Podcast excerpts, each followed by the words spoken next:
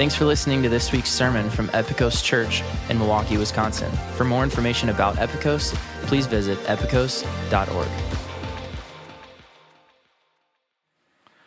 Well, good morning. It is good to be with you. Uh, my name is Tommy. We've never had the chance to meet. I get the privilege of being the West Allis campus pastor. I look forward to getting the opportunity to come up here every week when I'm doing announcements and stuff, but I'm excited about today because I just get to be here with you. Like, there's no other reason other than like, and to walk through Scripture, two of my favorite things. Um, and today we're going to be continuing through Exodus, and we're going to be actually doing part two of a story we started last week. And so last week we started the golden calf incident, as I like to call it. Um, and if you were here, we talked a little bit about the golden calf and how Israel was standing before Mount Sinai and they created a golden calf because they were kind of bored and worried about what was going to happen. God was not happy. Moses came down, um, was very angry, made them drink water that was mixed with the golden calf, and some other punishments happened. And that story kind of ends where God is basically, uh, Moses turns and says, Okay, I'm going to go back up to God and I'm going to ask for forgiveness. All right, and that's kind of what we saw last week.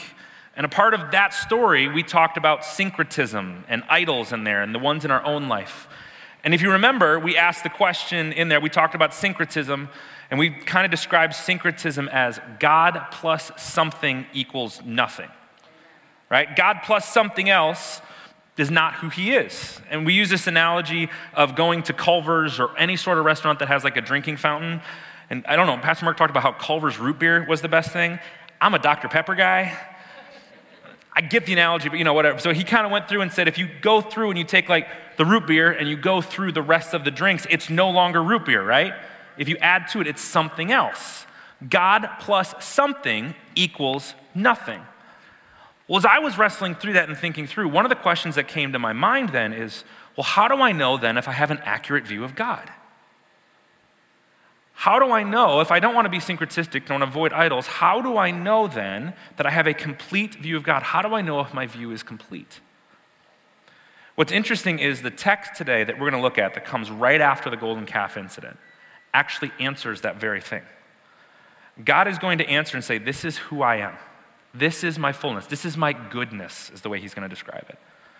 And so, my hope today is that we gain a fuller glimpse of who God is and we see how that impacts ourselves and the world around us. We give a fuller glimpse of who God is and how that shapes the way we see it. So go ahead if you want to open up your Bibles. We're in Exodus 33. We're going to be Exodus 33 and 34, um, walking through there. And like I said, we, where we're picking up in the story, we're going to pick up in Exodus 33 17. Moses has just had the whole incident with the golden calf on the ground. Now he's gone, going up the mountain and he's asking God to forgive the people. And so I'm going to summarize the first few verses of 33. Moses and God have this back and forth. They have a conversation, and it ends with God saying, I will forgive the people because of you, Moses. Moses intercedes on behalf of the people, and God says, I will forgive them. And that's where we pick up in verse 17, Exodus 33 17. So you can go ahead and follow along. And the Lord said to Moses, This very thing that you have spoken, forgiving the people, I will do for you have found favor in my sight, and I know you by name. Moses says, Please show me your glory. So Moses asks God to forgive the people. God forgives them. And Moses' response to that is saying, Okay, I got a piece of who you are in that forgiveness, but show me the rest of you. Moses asked God to reveal his glory. Moses is asking, like, God, let me see your fullness. Let me get a complete view of who you are. Moses wants to see God's goodness, he wants to see the glory of God. And God's response, we're going to see here in a second, is sure, I will show you, with a caveat. All right? Check this out, verses 19. And he, the Lord, says, I will make my goodness pass before you, and will proclaim before you my name, the Lord. But, there's the caveat. He said, You cannot see my face, for, for man shall not see me and live. And the Lord said, Behold, there's a place by me where you shall stand on the rock. And while my glory passes by, I will put you in a cleft of the rock, and I will cover you with my hand until I have passed by. Then I will take away my hand, and you shall see my back, but my face you shall not see. So God says, Show me your glory. And he says, Yes, my goodness, I'll pass before you, but you cannot see my face. He also mentions something really interesting. Did you catch it? He says, I will pass before you and proclaim my name. That seems interesting. We already know his name, right? It's Yahweh. So, why is it such a big deal here for him to say, I'm going to proclaim my name? Uh, for us today, um, a name is basically just that. It's just what we call somebody, right? It's a moniker. Whether it's Alex or Mark or Lawrence or Liz or whatever it is, it's just what we call people, right? But back in this day, what you call somebody or their name actually had more than just what you called them. It actually showed a bit of your character or your destiny. And so, a person in this day, take example um, Abram in the Old Testament. Abram's name in Hebrew means father. In Genesis 17, God promises Abram that he will be a father of many. So, God changes his name from Abram, which means father, to Abraham, which means father of many. His name actually shows more of his character, more of his destiny. And so when God here says, I will proclaim my name, what he's actually saying is, I'm going to show you my fullness. I may not be able to see it, but I'm going to tell you what it is. I'm going to tell you what is who, what I'm like. This is no small detail. In fact, the two verses here of God answering the question, Who am I? and proclaiming his name, are two of the biggest verses in the Old Testament. It's Exodus 34, 6, and 7. It's a major mile marker in the entire Bible, let alone Exodus. Uh, these two verses are the most quoted verses in the Bible by the Bible. Right? This is the John 3:16 of the Old Testament. These verses are a big deal. In fact, if you go into a Jewish home today, like in, in different places, they have this thing called a mezuzah up on the, on the wall. And inside of that is wrapped up a little piece of scripture. It's usually Deuteronomy 6 and Exodus 34, 6 and 7.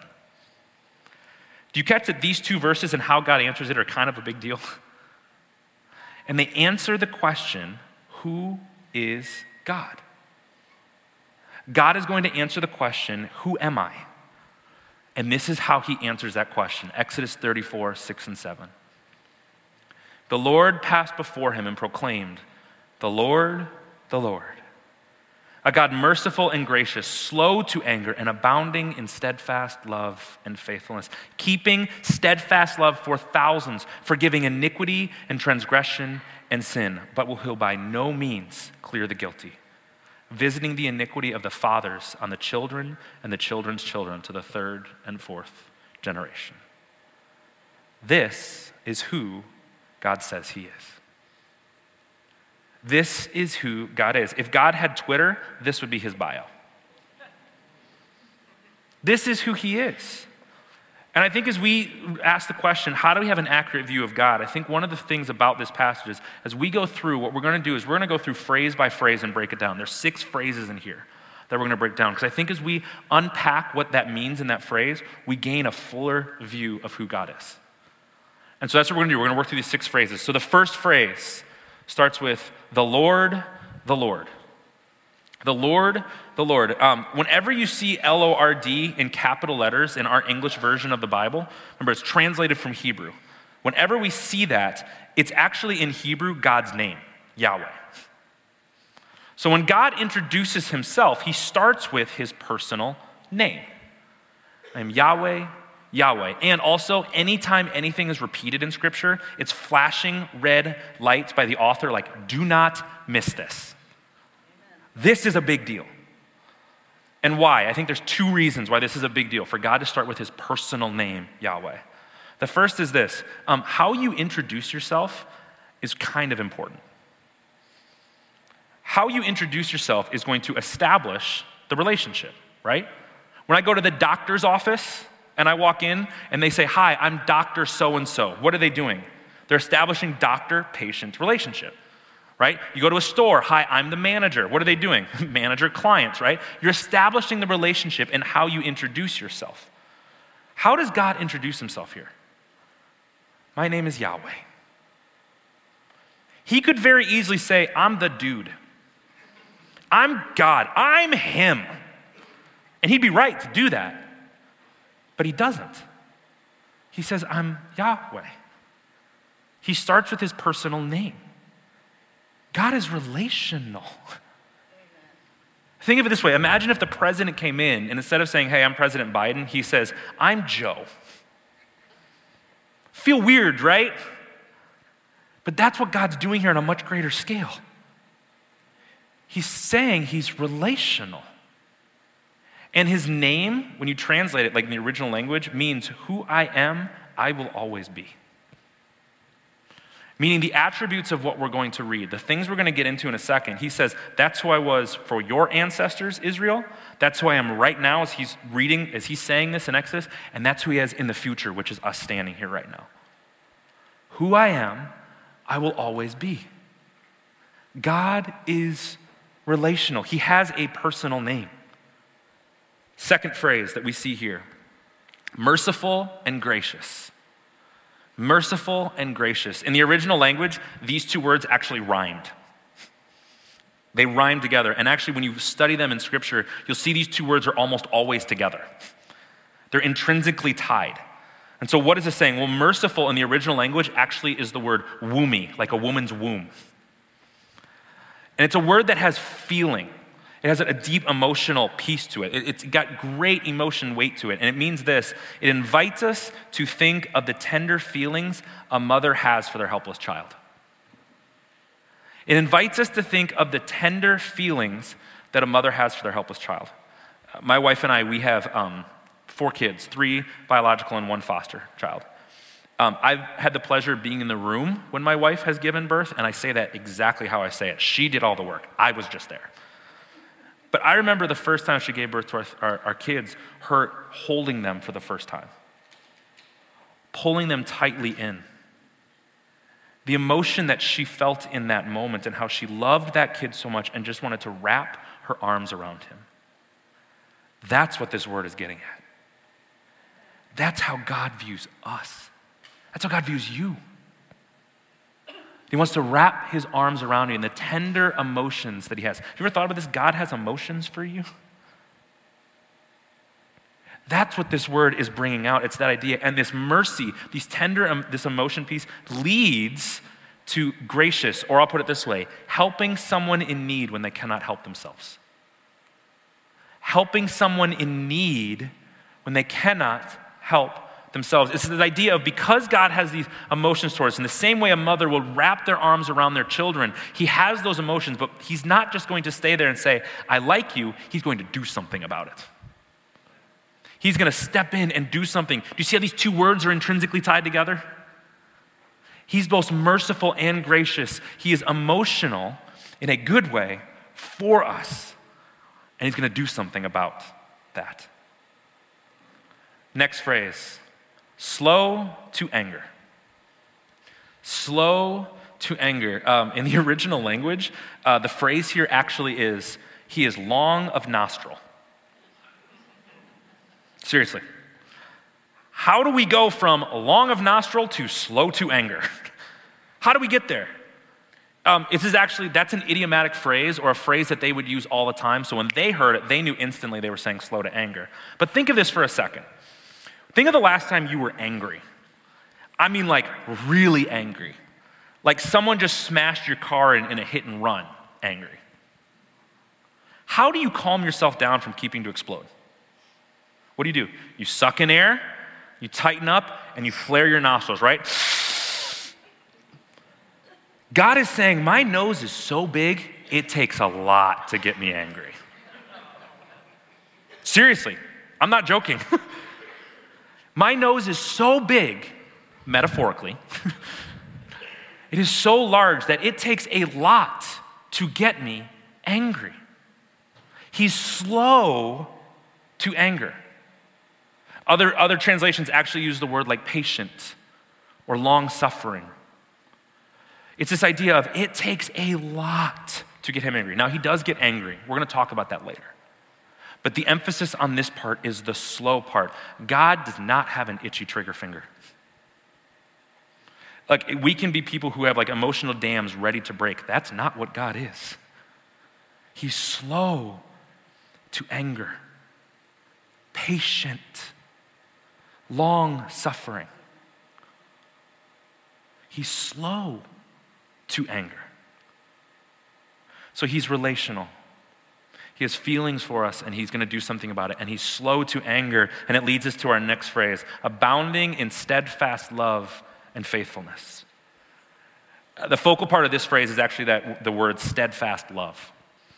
Um, in, in Hebrew, when you translate this to English, different translations, you have different versions of the Bible, they don't all agree on how to translate this. You'll see things like steadfast love, like we have here, but you'll also see loving kindness, loyal love, unfailing love. And so you can kind of get, there's some different things. They're trying to get at the concept of what's going on. And back in the day, like, there wasn't just like, there was multiple versions of love in Hebrew, right? The love you have for a brother, the love you have for a spouse, the love you have for an object. They were different types of love. And the word here in Hebrew is chesed. You got to get that phlegm in there, you know? Chesed. Yeah, there it is. Um, chesed. It's actually, it's, it's actually the deepest form of love in Hebrew. It's the deepest form of love, and it combines these three different pieces together to kind of explain it. The first one, it combines affection, commitment, and action. Affection, commitment, and action. Affection, we kind of already talked about this. It's the warm affection that you have for a person, right? It's a warm affection, it's in there. Um, and then there's the, the, based on that affection, there's a commitment or a contractual aspect to it. We've seen how God, over and over again, made covenants with his people. We've talked about that throughout Exodus. There's a contractual element to it. And based on the warm affections of the commitment, there's action that follows. Right? There's concrete acts that accompany those things. And if you take away one part of that, it's no longer chesed. It's no longer steadfast love. And so what God is saying here is He is full. Remember, it says abounding in steadfast love. It's saying he is full of the greatest love that we can ever imagine. He is greater, and that faithfulness at the end part means it just goes on and on and on and on. It does not change. And it actually begs the question so, how far does it go? If it goes on and on and on, how far does it go? Look at the fifth phrase keeping steadfast love for thousands, forgiving iniquity, transgression, and sin. That word thousands there, if you actually dive into it, it's really talking about keeping love for thousands and thousands and thousands and thousands of generations. How big is his love? Think about how big thousands and thousands and thousands and thousands of generations is. That's what he's getting at. And how big is his love? That he, because of that love, will forgive all iniquity, transgression, and sin. That phrase, iniquity, transgression, and sin, what it's getting at is this idea of from every accidental, small little thing you can think of to the most vile, heinous, evil act, God says, My love is so big that I'll forgive all of that. How much love do you have to have for something or someone that you will forgive anything? That's how much love God has. His love He's abounding in steadfast love, keeping that love for thousands of generations, forgiving all iniquity, transgression, and sin. From the smallest accident to the most vile thing you can think of, he offers forgiveness. There's nothing you can't do that he won't forgive. He offers forgiveness to everything. All you have to do is accept it. We just saw that in, in, this, in the golden calf, right? The Israelites made a golden calf. Moses goes up and says, um, Forgive them. He goes, I offer it, and they take it, I give it. He offers forgiveness. He's relational, he's gracious and merciful. He's abounding in love, and he forgives all sins. And it leads to the last phrase, but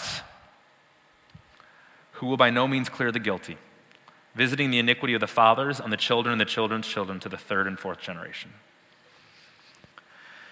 This closing element can be a little difficult, right? Um, it can be, there's some weird things in there. We're going to unpack it. Um, but I'm going to say this without this part, we cannot gain a full grasp of who God is. It's all of this. God is relational, merciful, loving, and at the same time, by no means clears the guilty. Both can be true at the same time. Scripture has no problem with that. God is the only truly fair person in the universe. And we reap what we sow. Remember, I said earlier how God is slow to anger? This is the part where I'm going to talk about God does get angry sometimes. He does. In fact, when he talked about the golden calf incident and said his anger burned, it actually says his nostrils raged. There's a picture for you against Israel. And so, how can God be loving and angry? Love and anger don't seem like things that should mix together. They seem at odds, right? How can love, be, love and judgment coexist? Well, I truly believe the opposite of love is not anger. The opposite of love is apathy. The opposite of love is not anger. The opposite of love is apathy. If you love something, you will get angry for it. I mentioned earlier that my wife and I, we have four kids. Um, imagine, if you will, well, you don't need to imagine. I do love my kids. Let me start there, okay? I love my kids. Let me, let me back up and try this again. I love my children, period, all right? um, I love my kids. Imagine someone comes along and says, Hey, I want to hurt your kids. Can I do that? How should I respond? Imagine if I had said, Sure, I love you, I love them, do whatever you want, I don't care. Would you say that's love? I hope you would call child services on me. Right? What should I do? Absolutely not. How dare you? I love these. These are my children, and I want to stand in the way. I should get angry against that. And in fact, I should, I should love that person so much that my anger should burn against them wanting to. And my love for them is actually me getting angry. The opposite of love is not anger, it's apathy. Amen. And God is not apathetic. He's not. In fact, when you look at this, God views us and sin this way. He loves us, his children, so much. And sin comes along and says, I want to do unthinkable harm to your children. And what does God say? Absolutely not. He steps into this. This is why when we point ahead to the cross, we say this is the greatest form of love, period. Because in that moment, God says, Sin, you no longer have a hold on them. Sin, you no longer have any sort of foothold against them. And I'm going to pay the price because I love them enough that I want them to be free from the bondage you put them in. That is the kind of love God has. He by no means clears the guilty, He hates sin. He hates it. Why? Because He's seen what it does to His creation. And He loves us, He loves you so much that He does not want you to have that. And so He by no means clears the guilty, He offers forgiveness. And all we have to do is accept it. And then there's the last part in there that says, He visits the iniquity of the fathers on the children's children to the third and fourth generation. There's a tongue twister. What's going on there? It sounds kind of like a generational curse, right? Like, I'm going to punish you because of what your father did. The kids and the kids and the kids are going to pay for it. But that's actually not what's going on here. Um, what God's talking about here is not a generational curse. What he's talking about is the natural consequences of sin. He's talking about the natural consequences of sin. Look, there are decisions in our lives that are going to have ripple effects. My grandparents made decisions that have affected me. They affected my parents. I'm going to make decisions that are going to affect my kids and those. And so there's generational ripple effects, right? And God's going to say that. My dad grew up without a dad. Um, his dad, my dad, my grandfather, I never met. He died when my, my dad was about eight years old. Um, and he passed away from complications. He had alcoholism, and then he came sober, but then died from cancer years later. Those decisions in my grandfather's life had effects on my dad. My dad grew up without a dad. And so when my dad, my mom had me, that had residual effects on me as well, positively and negatively. And was that, was that God looking at my grandfather and go, I'm going to punish Tommy because of my grandfather? No, it's saying there's decisions that went along the way. Look, there are certain things in our life that are going to carry consequences alcoholism, adultery, other forms of sin that are going to have natural consequences that come out of them. And God's not saying here that that is my punishment. What God is saying, He visits the iniquities. What is He saying? I know that this is true, that there is generational ripple effects and I'm going to be with you through it anyways. He visits the iniquity. He's going to be with you. Think about that. Whatever you're going through, God says, I'm going to be with you. I'm here. There's this beautiful piece of my mercy and my grace, and all that God is, is with us no matter what we're going through. And that's what he says he is. God is with you no matter what. This is who our God is. Yahweh, Yahweh, a God merciful and gracious, slow to anger, abounding in steadfast love and faithfulness, keeping steadfast love for thousands, forgiving iniquity, transgression, and sin, but who will by no means clear the guilty, visiting the iniquity of the fathers on the children and the children's children to the third and fourth generation. This is our God. And this is how he answers it who I am. Let me ask you how does this God line up with a picture of God you had growing up? How does this God and the different qualities and attributes we just talked about him line up with how you grew up viewing God? A.W. Tozer has a famous quote that says, What comes into our minds when we think about God is the greatest thing about us. How we view God will impact how we view everything. Period. And if we aren't careful, I think we can hear about who God is. We can hear passages like today, and we can almost view it like supermarket God. I like his love and forgiveness. I'll, I'll go down that aisle. I'll, give me all that. Put it in my basket. We go around the corner and we're like, anger, judgment, eh, I'll wait for it's for a two for one on sale. Right? But yet, when you look at the basket, if we don't take the fullness of who he is, we do not have a complete picture of who he is. See, I think we can have incredible unintended consequences. We can add attributes or subtract from who he is, and now we can have an incomplete, fake version of the real thing. And that can lead to some pretty devastating unintentional consequences. Um, I don't know if you know this about me, but I love to cook. I, I, one of the things I enjoy doing a lot. In fact, usually when I come home from work, I usually am walking to the kitchen and my wife has already texted me, here's what we're having for dinner. Um, not because she's a bad cook do I like to cook, she's better than I am. It's a de stressor. All right, I enjoy it. I come home. Um, and I remember one time I came home from work and I opened the freezer and I noticed that we had one of those Costco gotcha things. You know I'm talking about? You walk through Costco and it's the samples, and you're like, oh, I wasn't planning on buying chicken pineapple meatballs today, but I guess I'm bringing those home. You know what I'm talking about? And so I pulled those chicken pineapple meatballs out of the freezer and decided I'm gonna make chicken and pineapple meatballs with oh, sweet and sour sauce over rice. It's a staple in our household. We're gonna do this. So I start getting the things together. I throw the meatballs in the air fryer. I end up um, putting the rice on the stove. And then I texted my wife. This is how we communicate. We're in the same home, by the way, sometimes. I texted my wife and go, hey, that sweet and sour sauce recipe, that homemade one we found online, I can't find it. Do you have it? She sent me a picture for it instantly. I was like, awesome. So I start going through, I add all the ingredients, I make it to what the recipe says, and about 20 minutes later, I've got dinner. Dinner's ready. I put the, all the stuff, I make the plates, they're all ready to go. We're sitting around the table, and I call my whole family, it's time for dinner. So, little thing about us when we eat um, my kids are very picky eaters. So, what I'm about to say is very normal in our house. So, my oldest sits down, takes a bite, and goes, Dad, I don't want to eat this. I didn't think anything of it because this is normal. That's a normal thing I hear in my house. All right, I'm like, I'm like, no, just eat it. It's fine. Go, go, go.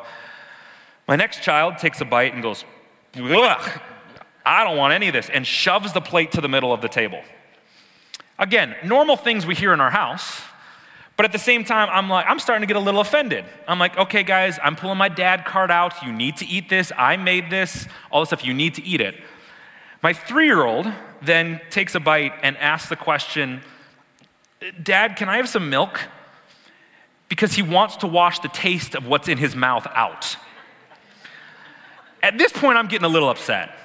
All right, I have made you dinner. I have taken time. I'm ready to go. Like, what do you mean that you're not going to eat this? You're going to eat this. That's when my wife sat down, took a bite, and I watched the wheels turn in her head. She's sitting here chewing, and she's trying to, with all the grace and love in her, ask the question What went wrong? And I remember her looking at me going like, she's like, yeah, I don't know about this. And I'm like, I, am like, there's no way. I follow the recipe, whatever, and I take a bite and I go, yeah, we're not eating this. Something went wrong. Now, I was getting angry at this point too, all right? Something went wrong in the recipe. I could not figure it out for me. We ended up getting something else for the kids to eat. I wasn't going to put them through that torture. And so they finished eating, and my wife and I afterwards are cleaning up the dishes, talking about what happened. And we're going through everything, and I like went through the recipe, like the meatballs had not expired yet. The rice had not expired yet. I pulled up the recipe for sweet and sour, and I'm like, man, I followed everything. She goes, well, did you put everything in there? I'm like, yes. I put the vinegar, I put the cornstarch, I put the soy sauce, I put the um, ketchup in there. All of it's ready to go. And she looked and pointed and goes, did you add the sugar? The part that makes the sweet and sour sweet? I made sour sauce. I was one ingredient off, and it had major unintended consequences for everybody else.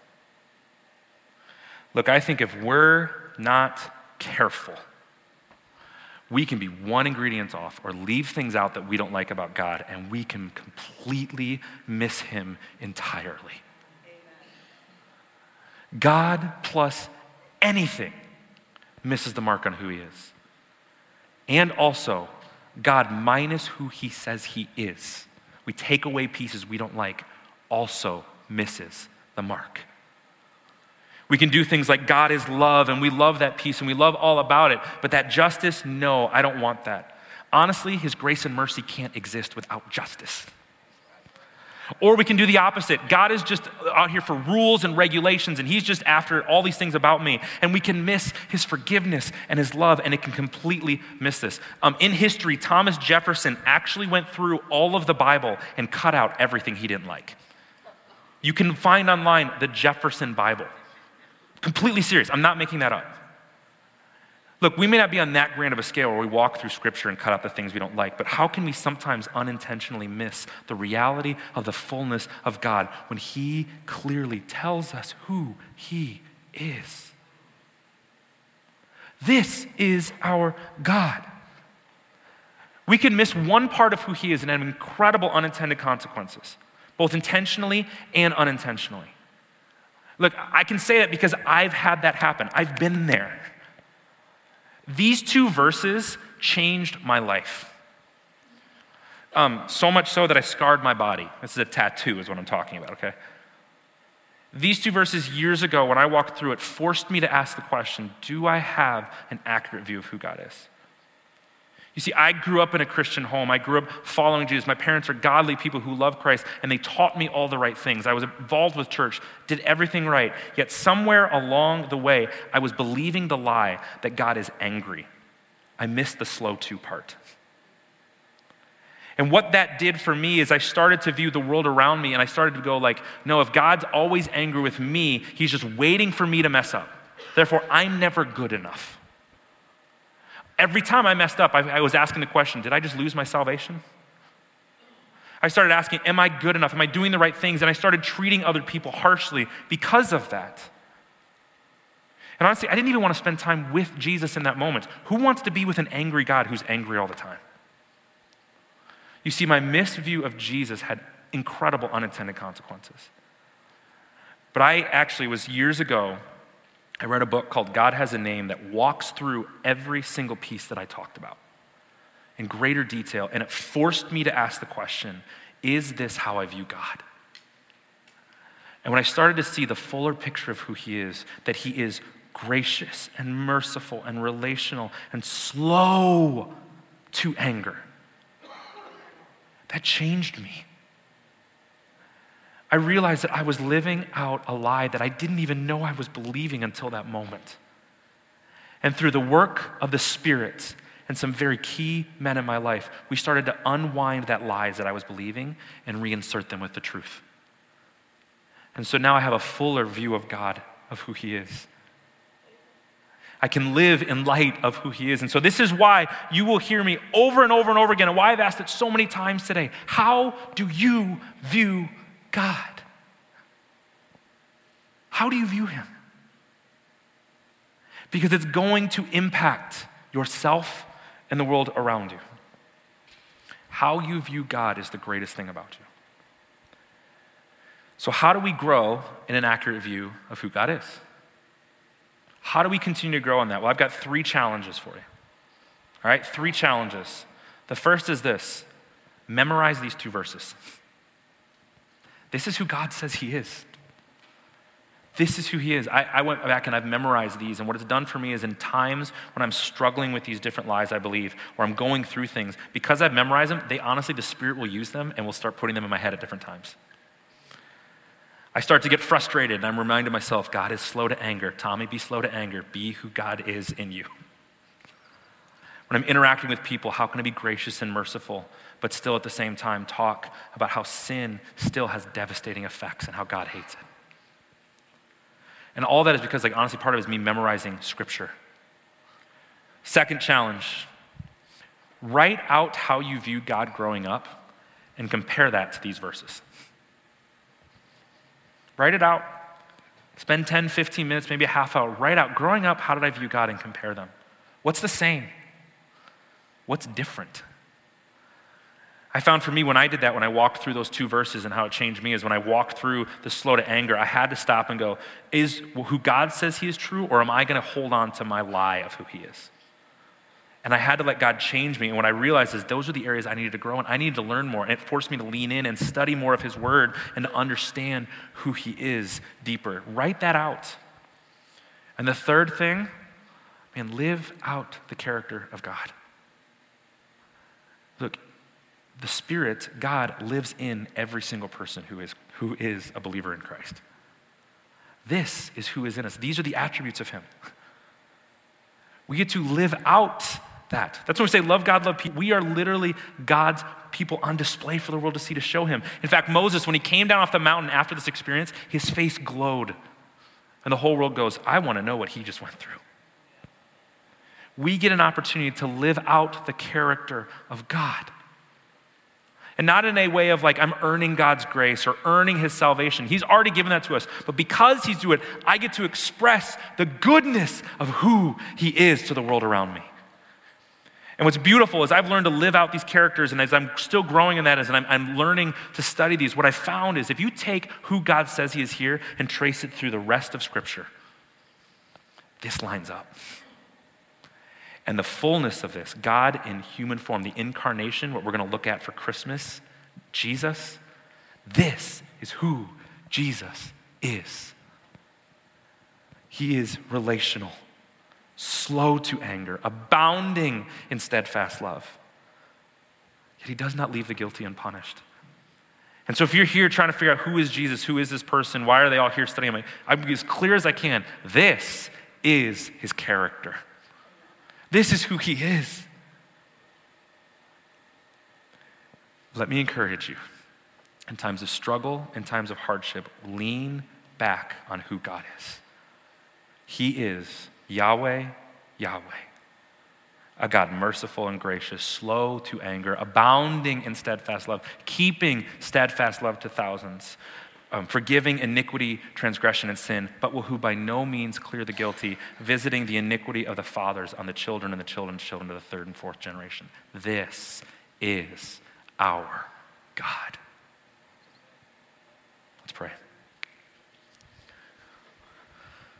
God, I thank you for your word. I thank you that you don't leave it up to chance with us figuring out who you are, but you give us your word. And even you go as far as saying, This is who I am. And so, God, I thank you, you are who you are, that you never change, that you are the same, that you love us, and you desire so much for us to live in relationship with you, that you would span the universe God, to come, Jesus, to be fully God, fully man, to pay the price we deserve because you do not leave the guilty unpunished so that we can live in forgiveness always. God, help us to continue to show who you are to the world around us. God, don't let these be just words, but let them, let them be an act of who we are so we can show the world that we love you, so we can become a better disciple, a better follower of who you are. God, we love you and praise you, and it's in your name we pray. Amen.